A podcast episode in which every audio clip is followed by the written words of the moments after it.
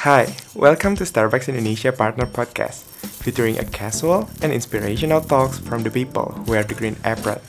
You ready? Comfortable? Time.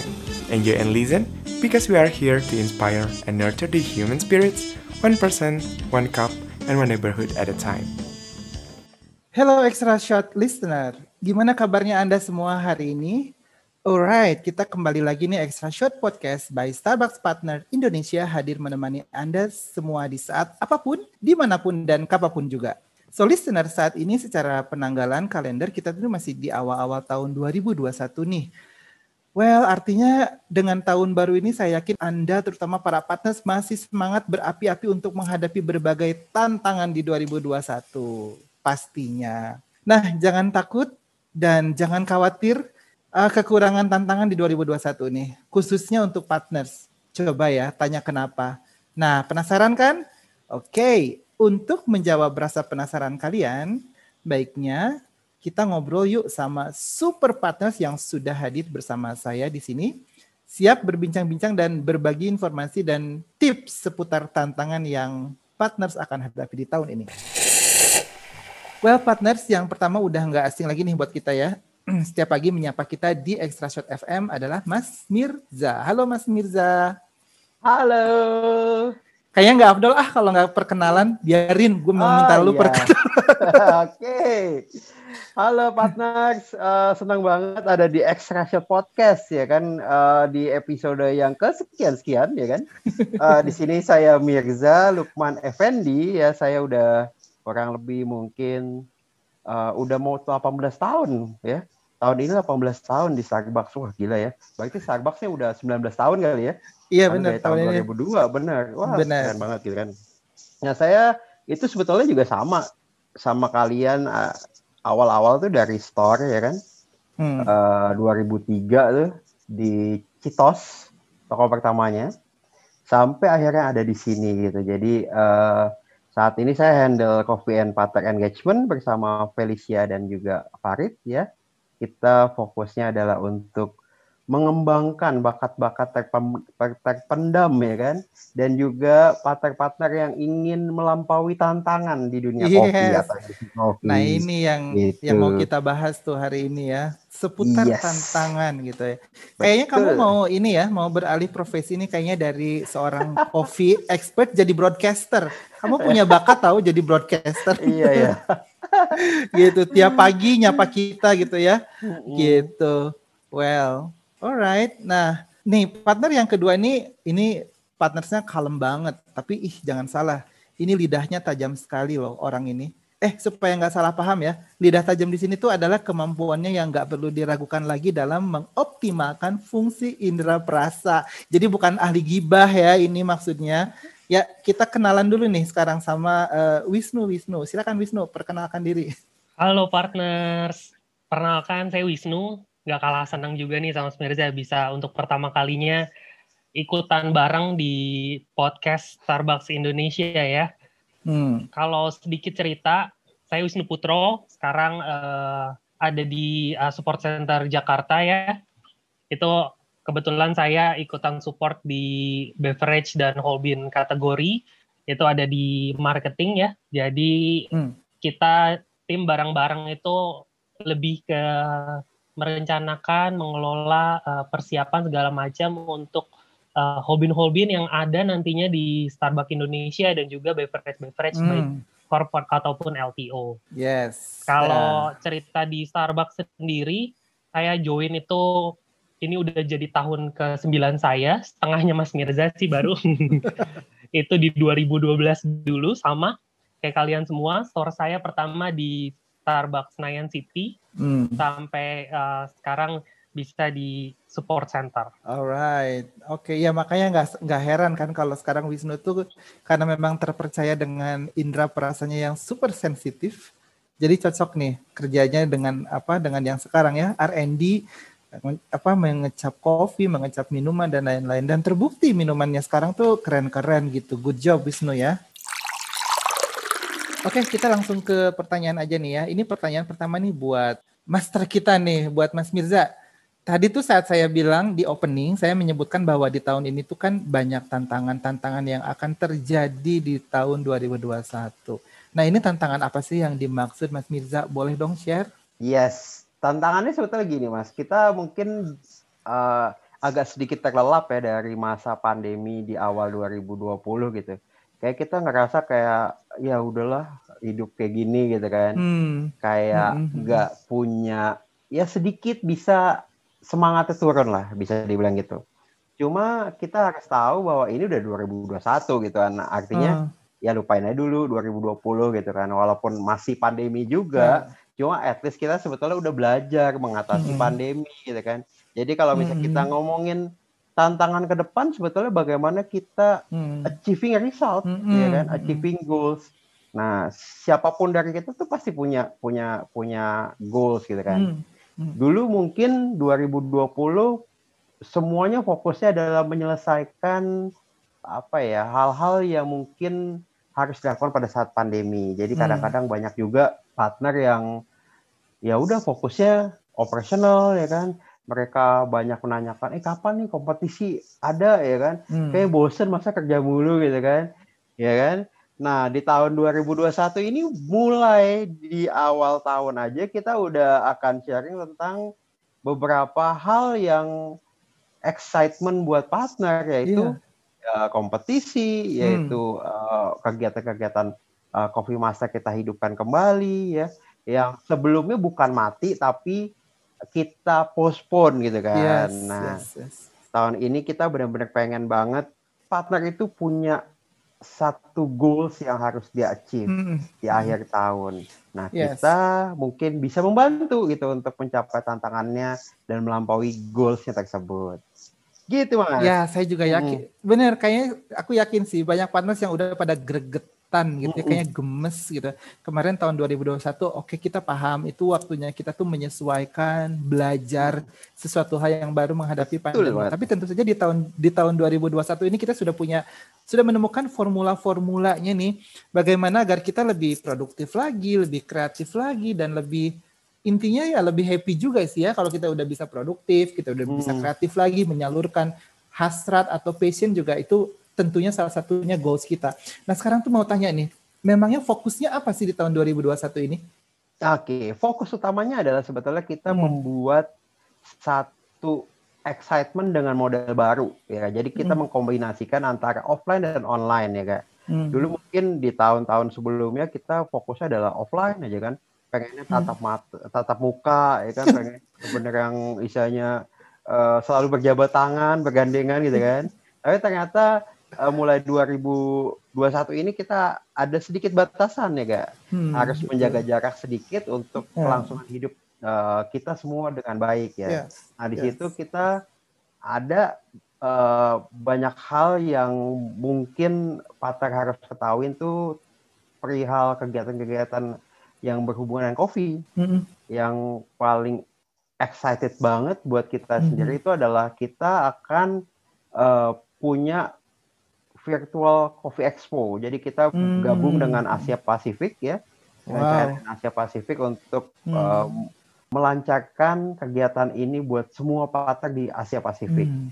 Nah, di ya, dalam ya, itu ya, ya. ya di dalam situ ada dua kompetisi yang yang bisa partner itu ikutin dari market kita dulu. Nanti pemenangnya hmm. oh. baru ke Asia Pasifik gitu kan. Jadi bergengsi banget kan ya kan? Iya, eh, kalau udah ngomong level Asia Pasifik itu udah kayak bener. Ah, udah udahlah ya gitu, udah level apa lagi tuh kompetisi. Bener, bener banget. Nah, udah gitu juga banyak partner yang ngomongin tentang gimana nih uh, kompetisi lokal yang gak kalah hmm. bergengsi ya kan? Iya, iya, iya, uh, ya. Yang memang ada di uh, Indonesia yang yang berkompetisi itu bukan hanya Starbucks tapi coffee-coffee shop hmm. lainnya gitu kan. Hmm. Itu juga mungkin akan dalam waktu dekat ya akan ada model baru gitu kan. Hmm. Jadi uh, ya mungkin tanpa penonton kayak sepak bola gitu kan, tapi pastinya pasti ada gitu kan. Hmm. Jadi bersiaplah semua, siapapun yang pengen melampaui batas ya, ya kan. Hmm. Jadi uh, udah harus siap. Yes. Uh, punya uh, keinginan itu terkadang nggak uh, cukup, Mas. Ya, yes. Terkadang tuh kan kita ingin, saya ingin uh, apa menjadi coffee master, tapi kalau hanya ingin itu nggak cukup. Tapi yeah. bagaimana menjadi coffee master, prosesnya itu harus dilalui, yes, kan? Yes, itu yes. yang harus kita lakukan. Hmm, nah, hmm, terus juga hmm. ada yang bisa tahu juga, kita udah ada portal yang namanya Starbucks hmm. Coffee Academy, hmm. which is itu bisa nanti bisa diakses buat semua partner, semua hmm. coffee master, hmm. dan itu uh, keren banget gitu. Itu ada ada coffee master seratus, dua ratus, tiga ratus, empat ratus hmm. dan lima ratus. Hmm. Itu seperti e-learning portal yang bikin kita itu bisa belajar di mana aja, Mas. Hmm. Gitu.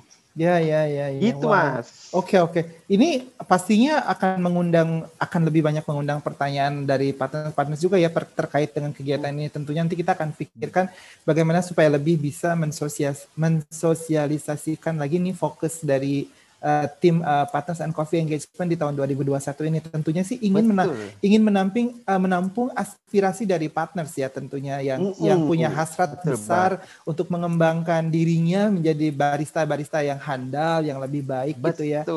Wow, oke. Okay.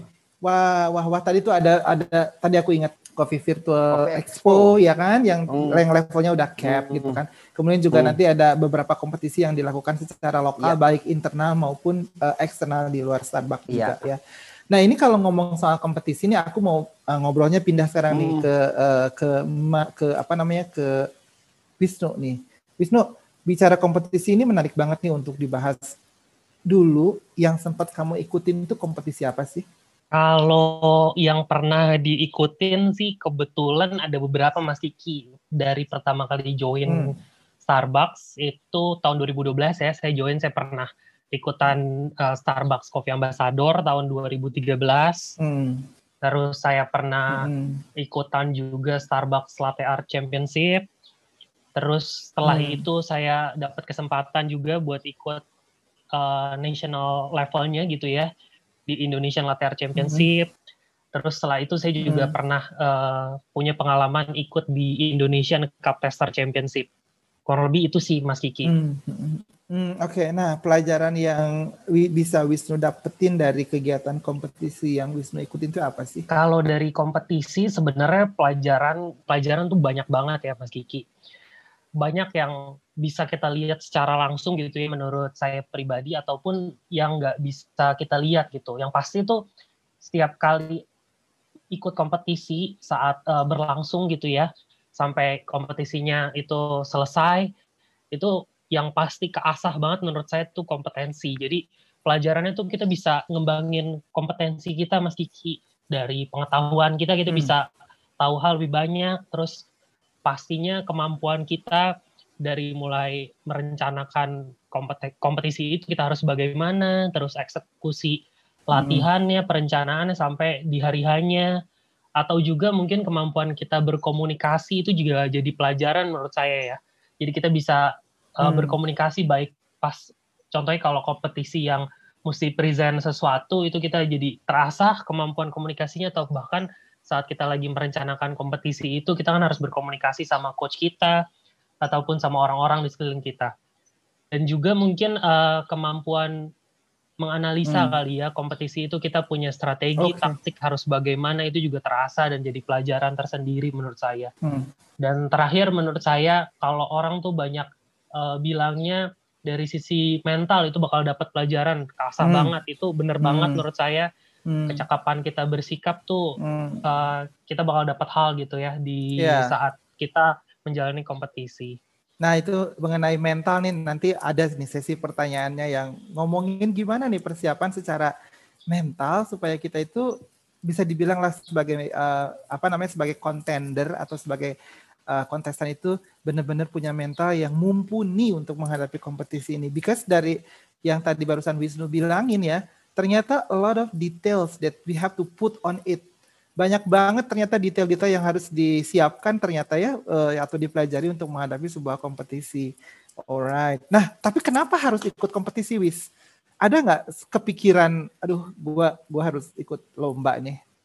Kalau menurut saya sih sebenarnya kompetisi itu bisa uh, kita dapetin di mana aja ya, nggak hmm. harus lewat uh, apa yang sudah digalangkan gitu, yang disebutkan kayak sebelum-sebelumnya tadi diceritain. Hmm. Tapi uh, dari keseharian kita, kita juga sebenarnya berkompetisi ya, kita achieving result, kita achieving goals, kita mau ngapain. Tapi kalau kita ikutan kompetisi yang apa ya, yang udah disebutin tadi, itu tuh udah kayak ada fasilitasnya Mas Kiki, udah hmm. udah ada uh, hal yang lebih terukur gitu, yang perlu hmm. kita tempuh seperti apa, yang perlu hmm. kita capai seperti apa. Hmm. Nah, dengan adanya fasilitas tersebut, adanya P E T mungkin ya, bisa dibilang itu jadi kita lebih terarah Mas Kiki. Jadi kompetensinya hmm. itu lebih nyata, terasah. Hmm. Jadi hmm. diri kita tuh bisa mengembangkan uh, kompetensi yang kita miliki itu jauh hmm. lebih baik gitu hmm. untuk hmm. hal-hal tertentu. Yes, mempertajam ya, tentunya mempertajam skill, yes. uh, keterampilan kita ya. Uh, balik lagi nih ke Mas Mirza. Mas Mirza juga, ini Mas Mirza tuh ceritanya, kalau aku sih ngam, mengamati ya gimana perkembangan Mas Mirza dulu. Wah, zaman berapa tuh ya? Kamu kan kompi, ko, ko, pemenang Coffee Ambassador yang pertama banget waktu itu. dua ribu empat dua ribu empat gue inget, iya, banget. Iya. Waktu itu kompetisi masih pakai kaos oblong, ngerti nggak? Iya. Betul kan? Ya. Nah, waktu nah, itu iya, ingat banget kompetisinya belum belum se uh, sophisticated sekarang, tapi betul. You, but you proven that everything you've done itu semuanya tuh little by little, step by step, you apa you raise the bar gitu loh. Dari mulai ikut kompetisi ya, zamannya dulu kamu ikut hmm. kompetisi di mana di mana di mana hmm. sampai hmm. akhirnya kamu menjadi seorang apa ya namanya seorang uh, juri yang apa ya yang diakui dan apa namanya di ah oh, udahlah gue nggak usah ngomong banyak ya kalau ini in the many respected event lu dipercaya sebagai seorang juri. Nah, pengalaman menjadi juri bisa diceritain nggak sih? Kan dulu jadi barista, yang jadi lomba, mm. sekarang yang jadi juri, sudut pandangnya tuh gimana itu? Nah, sebetulnya uh, menarik sih Mas Kiki. Artinya memang mungkin banyak orang berpikir bahwa setelah jadi kompetitor, jadi kontestandernya itu juga bisa dibilang next step-nya adalah jadi juri. Uh. Juri itu kan sebetulnya pengadil ya, hmm. yang pasti harus adil gitu kan. Yes, yes, nah di yes. sini ada tahapannya pastinya hmm. ya kan, ada tahapannya. Yang pertama kita mengerti jelas detail kompetisinya apa hmm. dengan membaca uh, aturan mainnya lah, misalnya tata tertibnya hmm. dan lain-lainnya. Hmm. Ada yang namanya rules and regulation gitu kan. Yes. Kedua adalah ada tipsnya pasti gitu kan, karena itu juga terkadang nggak mungkin misalnya misalnya contoh kompetitornya itu uh, ngomongin tentang kopi Sumatera, dia ngomongin A sampai Z, uh, kita mungkin nggak cukup waktu untuk menulis, tapi bagaimana kita punya tips untuk menyingkat kata-katanya, atau kita cuma bikin list apa aja sih yang kita pengen tahu ya kan, nanti tinggal di checklist. Jadi benar-benar ada tipsnya untuk bisa, karena kita harus hmm. selalu memperhatikan si kompetitornya gitu. Itu hmm. adalah wajib hukumnya, okay. gitu kan. Wow, berarti gitu. si, si juri juga harus prepare dulu knowledge-nya ya. Betul, jadi betul. jadi nggak nggak cuman gini, nggak oke okay, kontestan datang terus kamu dengerin. Udah saat itu on the spot. Padahal juri oh, juga enggak. harus prepare dulu sebelumnya ya. Benar, kita wow. tuh bahkan ada kalibrasinya dulu di okay. sebelum ini. Ya, okay, jadi okay. ya mungkin nggak semua orang juga bisa jadi juri karena. Yeah. Perihalnya bukan karena dia nggak mau ya, karena dia niat apa enggak gitu. Terkadang yeah. orang menganggap remeh gitu kan, yeah. gue bisa kok, ah kopi mah gampang ya kan, mm. uh, jadi gue bisa jadi juga nggak kayak gitu, mm. tapi tahu tata caranya itu yang penting. Jadi yes, rules and yes. regulation itu tata cara gitu, bagaimana kita menilai sesuai dengan tata caranya, jadi nggak okay. yang Uh, sesuai seenak kita aja gitu. Kadang-kadang hmm, kita kayak ngerasa wah nih oke okay nih, wah cakep nih ya kan, kasih banyak ma- ma- apa nah tingginya nilainya nggak kayak gitu, tapi nah objektif gitu. Objektif karena memang benar-benar sudah dikalibrasi dulu, sudah tahu aturan mainnya, iya. sudah punya apa namanya punya ibaratnya kayak punya score sheet-nya lah, apa-apa aja yang poinnya harus dinilai. Betul. Tapi ini gue penasaran sih Mirza hmm. sebenarnya. Hmm. I'm sure semua kompetitor tuh sudah prepare. Hmm. apa ya namanya maksimal apa maksimal secara maksimal, dan mereka sudah set hmm. dirinya itu untuk apa namanya tampil secara sempurna gitu. hmm. Dan akhirnya tuh kadang-kadang kalau kita yang nonton, hmm. kalau aku diposisikan sebagai yang nonton, hmm. si A bagus banget, si B bagus juga, si C bagus hmm. banget, semuanya bagus. hmm. Nah, yang gua mau tanyain tuh, ada nggak sih faktor lain, bisa dibilang nih ya faktor X hmm. gitu dari seorang hmm. kontestan kontestan itu, ada nggak sih sampai akhirnya si ini jadi juara satu, si ini jadi hmm. juara dua, padahal hmm. semuanya bagus gitu. Iya. Coba ada nggak? Iya. Hmm. Eh, gue ini ini ini ini ini bukan rahasia, iya. kan ya? Iya, bukan bukan. Jadi sebetulnya uh, yang membedakan semuanya itu adalah something new-nya gitu. Hmm. Jadi kalau kita ngomongin uh, jadi kompetitor itu harus membuat juri itu uh, bisa bilang wow. Wow hmm. dalam artian dia belum tahu tentang yang disampaikan. Hmm. Tapi kalau yang disampaikan itu udah hal yang biasa, ya hmm. biasanya juri juga akan ya ini average aja gitu. Tapi hmm. kalau something new, sesuatu yang juri nggak tahu uh, menjadi sebuah inovasi, itu biasanya ada uh, markup point di overall sensation lah saya gitu. Oh, kan. Okay, jadi okay, di, di overallnya okay. tuh pasti ada markup pointnya karena dia hmm. melakukan hal yang belum ada yang lakuin gitu. Uh, uh, uh, gitu. Okay, jadi kalau okay. di dunia dunia uh, kompetisi itu baik itu internal atau eksternal, inovasi itu penting banget gitu. Hmm. Apalagi kalau misalnya kita ngomongin latte art gitu kan. Latte art itu kan dinilai patternnya mas. Hmm. Kalau patternnya udah pernah dilihat sama jurinya ya pasti dia nggak akan nilai hasilnya tinggi dong, karena nggak hmm. kreatif gitu kan. Hmm. Tapi kalau dia menggabungkan sesuatu yang mungkin juri pernah lihat digabungkan dengan sesuatu yang baru, ada nilainya. Tapi kalau hmm. dinaikkan lagi levelnya, juri itu benar-benar belum pernah lihat, ya okay. kan? Itu pasti outstanding. Oh, gitu. Oke. Okay. Tetap hmm. ya, walaupun ada faktor X yang seperti kamu bilangin, tapi tetap hmm. aja faktor X itu sifatnya teknis dan objektif. Teknis, jadi objektif. Dan iya. gua nggak ya, gua yakin sekarang nih setelah kamu jawab barusan itu hmm. sebetulnya tidak ada, tidak ada. apa ya tidak ada kayak permainan-permainan nah, yang ada. aneh-aneh ada, gitu ada ya. Banget, ya. Ya, bener, ya kadang-kadang karena... memang banyak banyak isanya kayak uh, pemerhati kompetisinya itu pun berpikir ah dia pantas saya dia menang orang dia sponsornya misalnya gitu kan. Oh, iya, orang bener. Dia yang menyelenggarakan sebetulnya hmm. sebagai juri itu uh, apa ya isanya melihat semuanya itu objektif gitu. Kita hmm.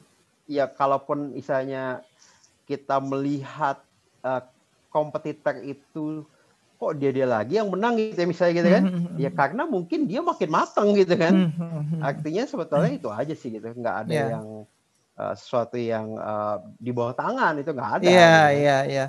Nah mak- makanya ini buat partners atau yang ngedengerin di luar sana ini udah di udah diklarifikasi nih sama Mas Mirza.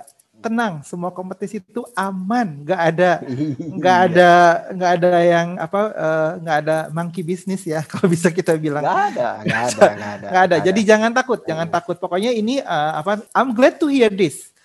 Beneran, iya. Karena gue men- men- jadi seorang penonton aja bingung gitu loh. Is ini bagus, ini bagus, semua bagus. Kenapa ya tiba-tiba si ini yang jadi juaranya? Hmm. Nah itu yang kadang-kadang dari sisi penonton kita nggak iya. begitu paham kayak di, ya. Kayak kayak di internal aja mas. Itu misalnya kayak ada banyak kan.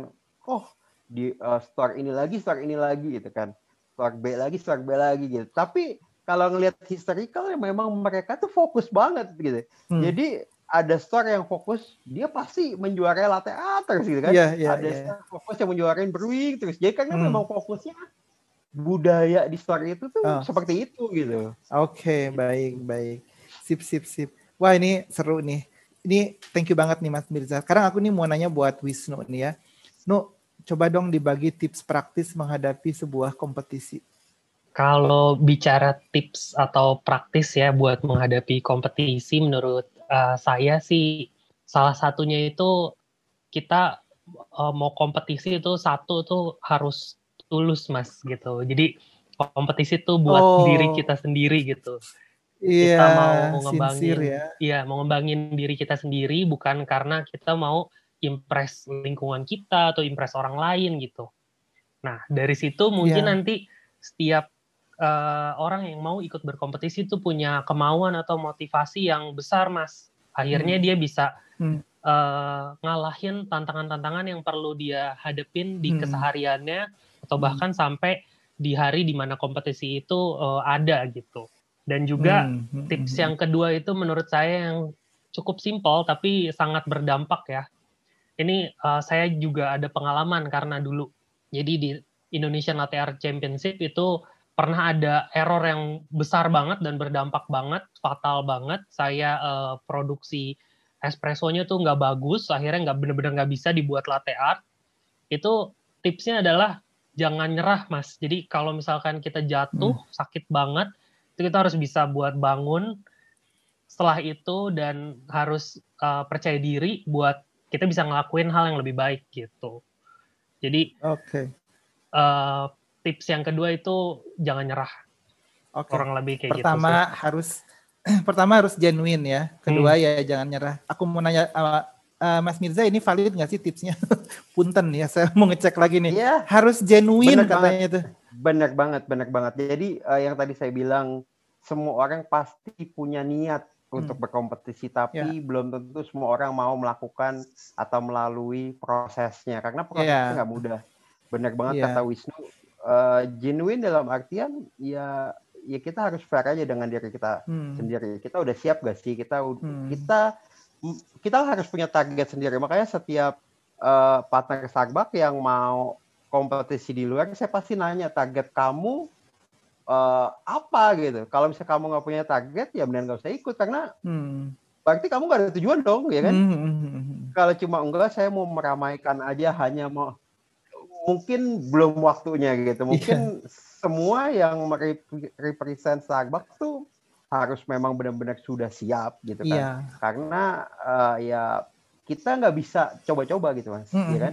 Terus juga jangan patah semangat. Iya benar banget mm-hmm. gitu. Nggak nggak semua jalan itu mulus gitu kan. Pasti mm-hmm. ada sesuatu yang apalagi kalau di hari H-nya. Di mm-hmm. competition day-nya ya kan. Pada saat bilang time itu semuanya bisa berubah tuh ya kan. ya kan? Makanya iya makanya saya selalu uh, dalam uh, apa porsi latihan mereka itu selalu disisipin kayak pressure-pressure yang mungkin uh. nanti akan ada di stage. Oke. Okay. Gitu. An- antisipasi jadi, ya. Antisipasi. Jadi akan mungkin pertanyaan mudahnya kalau misalnya tiba-tiba nih ada lupa bawa sesuatu apa yang dilakukan gitu kan. Karena kita se-prepare apapun kompetisi itu tensinya tinggi banget, hmm, pressure-nya tinggi banget gitu. Yes. Jadi benar-benar harus jangan patah semangat, tetap nah, terus berjuang. Betul. Nah ini karena berkaitan dengan hmm. pertanyaannya berikutnya ini Mir. Jadi hmm. Hmm. untuk kan tadi dibilang bahwa memang setiap hmm. kompetisi dan setiap kontestan itu harus punya target juga gitu. Hmm. Say, sayang banget cuma ah ingin meramaikan hmm. atau ingin mencari hmm. pengalaman, mungkin bukan di situ hmm. tempatnya. Nah, yeah. sekarang nih mengenai mentalitas nih. Mental seorang juara itu penting banget. Dari sudut pandang Mirza, seperti apa mental juara itu? Yes, mental juara itu pertama dia itu tidak patah semangat. Huh? Kedua, dia itu bisa menjadi influencer yang baik. Hmm. Karena dia harus prepare menjadi champion itu. Hmm. Orang tuh akan ngelihat gitu. Jadi jangan sampai image-nya jelek setelah dia menjadi juara. Okay. Itu juga harus. Jadi makanya kalau di Starbucks itu event apa ya bisa dibilang winning speech itu harus dipersiapkan udah mas.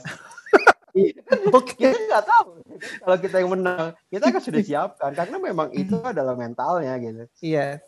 Yes. Oke okay, oke. Okay. Wah wow, oke okay, oke okay, oke. Okay. Berat sih ini berat berat tapi yeah. I know it's heavy but uh, it's tough tapi um, kita masih punya banyak waktu nih ya untuk apa namanya yeah. untuk bersiap-siap bagi siapa yang uh, mm-hmm. punya hasrat untuk berkompetisi ya. Karena kemarin pun di uh, Coffee Master Town Hall Meeting saya ikut kebetulan mm-hmm. itu memang sudah punya timeline dan kalendernya secara teknis itu mm-hmm. udah dibahas. Pokoknya jangan lupa nih partners yang mau pada berkompetisi, yang punya minat berkompetisi itu pantengin setiap informasi baik dari channel apa resmi, resmi channel resmi kita yang kita miliki kayak I M A P, mm. mungkin F and B Broadcast itu pasti akan ada uh, sesekali uh, membahas mengenai uh, persiapan kompetisi dan kompetisinya itu sendiri ya. Jadi stay tune terus nih partners ya. Dan pokoknya nyesel deh kalau nggak nggak dengerin episode kita kali ini. Yes, oke, okay, sip. Alright. Ada yang mau disampaikan mungkin terakhir ini terakhir banget nih. Aduh terakhir, sebenarnya saya tuh okay. saya tuh masih betah ngobrol tapi uh. durasi. Iya. Kalau saya sih mau nyampein tentang bagaimana menggapai tantangan sesuai dengan tema podcast kita kali ini yeah. adalah coba kita lihat Starbucks Coffee Company itu sendiri gitu. Yeah. Yang tahun ini tuh lima puluh tahun bayangin mm-hmm. Mas. Kalau mm-hmm. mungkin per, usia perkawinan udah perkawinan emas gitu. Iya iya iya. Iya kan? Benar. Kalau kita mungkin bekerja udah tinggal nunggu pensiun uh, gitu. Uh, kan? uh, uh. Tapi tetap dengan inovasi, dengan uh, apa ya? Bisa melewati banyak tantangan, bisa tetap tegak walaupun kompetitornya itu menyerang gitu kan. Nah itulah kita gitu. Saya selalu uh, punya pikiran bahwa uh, ya kita aja mendedikasikan diri kita itu bukan hanya bekerja, tapi sebetulnya harus berkarya, Mas. Hmm, betul. Jadi sama seperti Starbucks, coffee passion itu bukan karena ingin, mm-hmm. tapi karena kita itu punya kesempatan untuk bisa lebih baik, hmm. dan kenapa nggak dimanfaatkan gitu. Hmm. Jadi kalau hanya sekedar ingin tuh terkadang hanya ucapan, hanya hari ini ingin, besok enggak gitu kan. Tapi kalau misalnya emang kita niat untuk mencapai goals, Starbucks tuh kayak kampus lah gitu ya.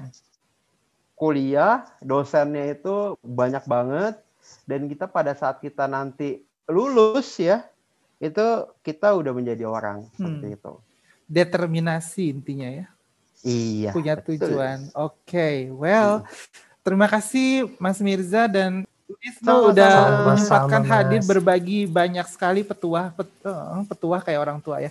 Ini, hmm. ini banyak sekali ini konten-konten yang aduh beneran deh ya. Saya nanti minta tolong nih sama teman-teman dari tim podcast Extra Shot itu gimana supaya bisa d- dapat uh, audiens yang lebih banyak lagi, terutama partners, untuk dengerin episode ini. Karena memang beneran, ini episode yang gak boleh miss sebetulnya. Anyway, sekali lagi terima kasih. Saya mesti closing nih sekarang, jadi kita akan apa namanya closing, dan saya yakin sih dari perbincangan ini itu kita banyak banget nih belajar ya. Pokoknya oh, aku jadi merasa kayak, aku merasa terbakar Mas Mirza. Kalau aduh terbakar tuh kayak, aduh dulu kenapa gue gak ini ya, gak kompetisi ya, atau jadi pengen ikut kompetisi malahan, tapi mungkin kompetisi yang lain ya. Gitu, oke. Okay. Terima kasih yeah. banyak, dan akhirnya kita sudah sampai di penghujung obrolan kita kali ini. Dan kami selalu ingatkan kepada partners yang ingin berkompetisi, persiapkan dirimu sebaik mungkin, keterampilannya, mental bertandingnya, dan kita mengucapkan selamat berjuang. Jangan menyerah, lakukan yang terbaik. We look forward to see as the champion. Yes? Oke, okay, selalu nantikan episode-episode podcast Extra Shot by Starbucks Partners Indonesia. Akhirnya saya, Kiki, dan teman-teman yang menemani saya pamit undur diri. Ada Mas Mirza di sini, dan juga ada Wisnu juga yang sudah menemani saya. Dan terakhir, saya nggak akan pernah bosan ngingetin lagi pesan ibu ya, bahwa tetap untuk selalu memakai masker, selalu sering mencuci tangan pakai air bersih dan sabun, juga menjaga jarak fisik, dan ini yang gak kalah penting nih, kita harus tetap sering banyak-banyak berdoa ya untuk segala kebaikan ya. Alright, kalau begitu sampai jumpa di episode yang akan datang. Saya sign off. Terima kasih.